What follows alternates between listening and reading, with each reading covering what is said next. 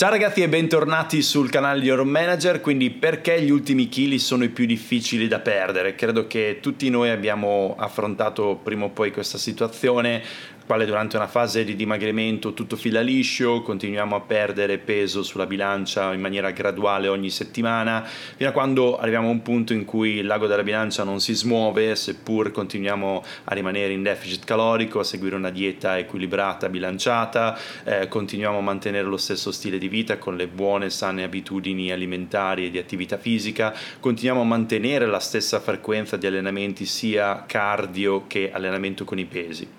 Abbiamo raggiunto quello che in letteratura viene definito un plateau, una fase di stallo del dimagrimento che fa parte della nostra biologia di base. Infatti quando il nostro corpo percepisce una minaccia alla nostra sopravvivenza, allora innesca una serie di meccanismi fisiologici per proteggerci da questa minaccia. Quindi quando il nostro corpo avverte che sono diverse settimane che ci troviamo in deficit calorico, allora tenderà a rallentare il nostro tasso metabolico, a bruciare meno energia e di conseguenza la velocità con la quale perdiamo peso sulla bilancia tenderà a rallentare. Quindi qual è effettivamente il tasso di perdita di peso a settimana? Quanti chili sulla bilancia vado a perdere a settimana durante una fase di dimagrimento? Allora, guardando anche qui i riferimenti in letteratura, si sa che nelle prime sei settimane si può viaggiare su un 1% del peso corporeo. Questo 1% però diventa uno 0.5% del peso corporeo nelle settimane successive.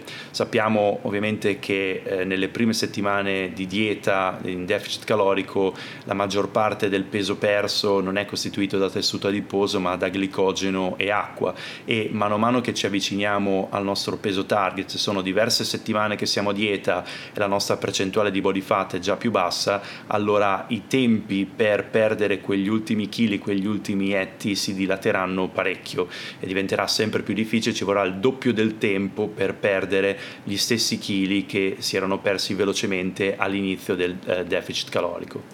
A complicarci la vita c'è anche una maggior secrezione di grelina, quindi l'ormone dell'appetito che porta a un aumento della fame e anche una preservazione delle riserve di grasso corporeo. C'è una riduzione del NIT, eh, quindi tendiamo a muoverci meno, diventiamo più letargici, quindi capite come tutto è in salita e diventa sempre più difficile perdere questi ultimi eh, chili che ci eh, separano dal nostro peso target. Lo sanno bene gli atleti agonisti che dedicano la maggior parte del tempo tempo in questa fase centrale della preparazione per arrivare al peso eh, da, da, palco, quindi tra un 6 e un 7% di body fat. Direi che eh, scendere sotto il 10% di body fat per un uomo è abbastanza eh, semplice, arrivare però a un 6-7% e quindi togliere quegli ultimi chili eh, di tessuto adiposo per arrivare in condizioni eh, da gara è decisamente, non è per tutti, è decisamente più complicato. Infatti le ricerche mostrano che queste fasi di plateau o questo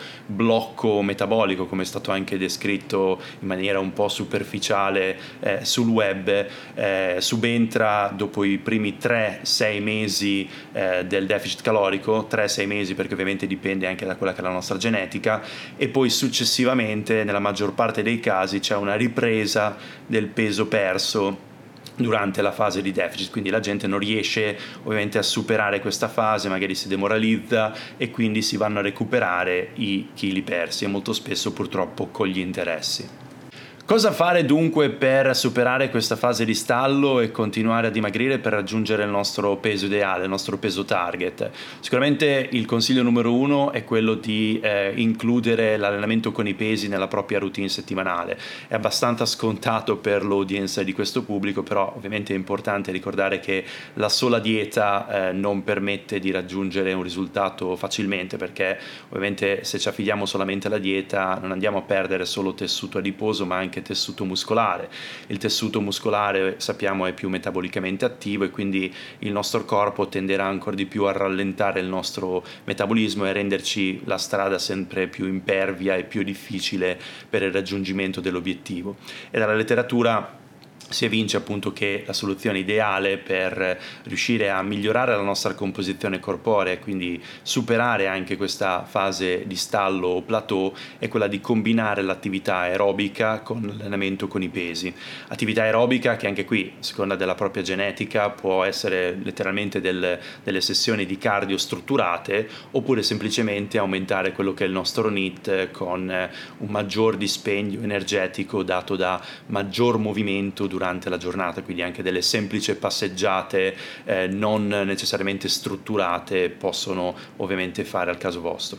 Consiglio numero due è quello di stare assolutamente alla larga dalle diete restrittive, dalle diete di eliminazione, dalle diete a bassissimo contenuto calorico, perché appunto è stato dimostrato ampiamente in letteratura che a seguito di fattori psicologici e adattamenti fisiologici, in parte discussi anche in questo video, c'è una ripresa del peso perso, spesso con degli interessi, quindi bisogna stare alla larga da questi approcci che magari regalano delle soddisfazioni immediate sul brevissimo termine, ma come sappiamo molto spesso per diciamo, una perdita di glicogeno e acqua più che di tessuto adiposo, ma sicuramente non sono sostenibili sul lungo termine, quindi stiamo alla larga da questo tipo di diete e invece sposiamo un approccio equilibrato e bilanciato dove eh, c'è ovviamente sempre il dibattito carboidrati, più carboidrati o più grassi, quindi una dieta low carbs o una dieta invece high carbs. Eh, anche qui mm, non, eh, non, c'è una grande differenza, in letteratura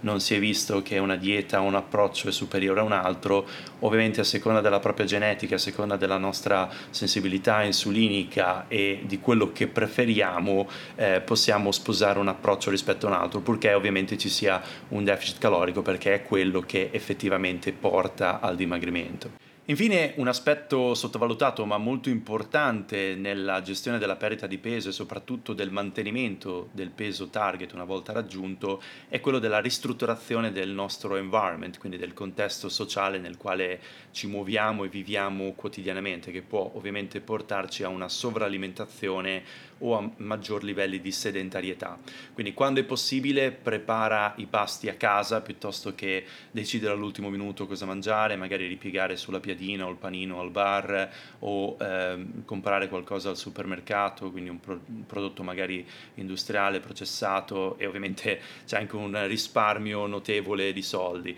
Impara a eh, riconoscere anche le fonti alimentari, quindi dedica e investi del tempo in eh, educazione alimentare, imparare a riconoscere per esempio i condimenti, i grassi, le fonti di grassi al ristorante è fondamentale per poter fare delle scelte più oculate anche nella scelta dei piatti quando eh, vai a mangiare fuori, perché assolutamente è concesso mangiare fuori. Quindi eh, cerca di ridurre il consumo di alcolici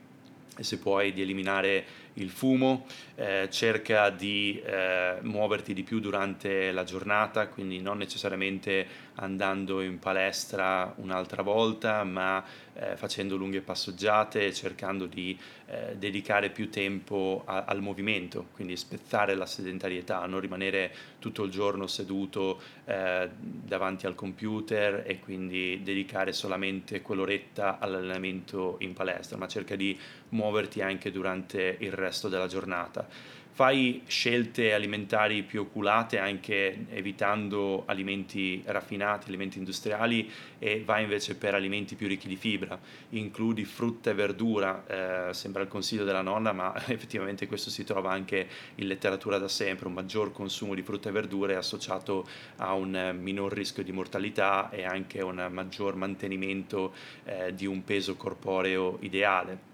E poi anche strategie che possono essere quelle di eh, evitare eh, magari di parcheggiare la macchina eh, sotto l'ufficio, ma magari parcheggia la macchina un po' più lontano in modo tale da farti una passeggiata per e al ritorno dall'ufficio o magari anche evitare di passare davanti a quel bar che fa quei dolci che sappiamo benissimo che ti fanno cadere sempre in tentazione, quindi modifica anche il tuo percorso per arrivare in ufficio all'università. Tutte queste cose sembrano banali, ma effettivamente portano a diciamo, acquisire quelle abitudini, quelle routine che poi permettono il mantenimento di un peso corporeo ideale, quindi cerca di eh, dedicare tempo a eh, capire quali sono quelle, quelle, cose, quelle cose che magari eh, fai già eh, in maniera automatica senza pensarci, che però ti portano inevitabilmente a eh, consumare più calorie e a muoverti di meno. Un altro aspetto fondamentale che molto spesso è sottovalutato, ma che sento spesso dire da alcuni miei atleti, è quello di eh, guardare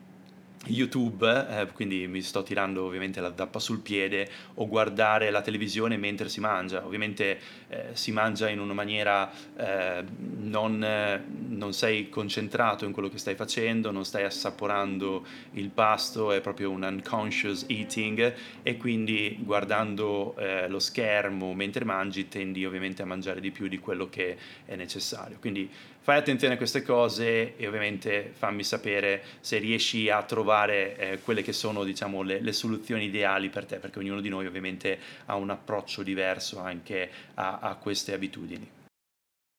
Bene ragazzi, con anche oggi è tutto, fatemi sapere cosa ne pensate di questo video e noi ci vediamo alla prossima. Stay strong!